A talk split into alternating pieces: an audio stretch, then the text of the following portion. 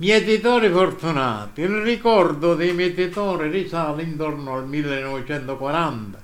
Verso la fine di maggio mio padre scriveva una cartolina ad un mietitore di Vibonate, un paesino a pochi chilometri al nord di Sapri, per chiedere tre o quattro mietitori che avrebbero avuto lavoro per un paio di settimane, tempo necessario per la mietitura dei nostri campi.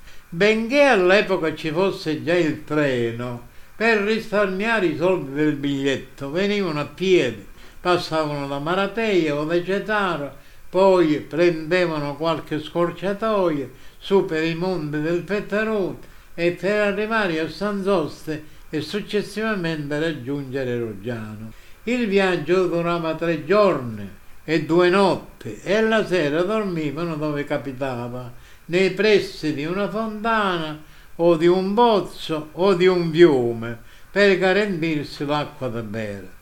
Questi lavoratori erano fortunati perché dopo giorni di cammino avevano la garanzia di lavorare due o tre settimane, mentre gli altri partivano facendo lo stesso sacrificio ma senza alcuna sicurezza di trovare lavoro. I tempi erano veramente terribili mi ricorda che una sera, quando ormai era buio, passò un signore affamato e chiese a mia madre qualcosa da mangiare. Mia madre diede quello che aveva, un pezzo di pane. Allora questo signore timidamente chiese se poteva avere anche del companapico e mia madre, non avendo nulla, gli rispose che poteva dargli solo dei fichi secchi, ma essendo ormai quasi in estate, erano ormai vecchie e anzi molti di questi avevano i vermi e il Signore sorridendo rispose grazie, donatemi lo stesso e tanto pure chi verme mi mangio.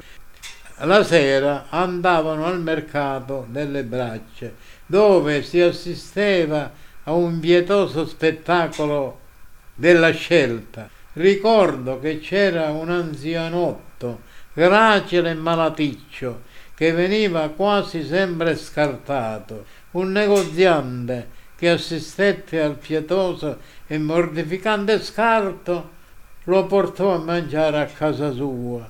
Dopo cena il povero disoccupato era costretto a dormire sul marciapiede, mentre le stelle stavano a guardare.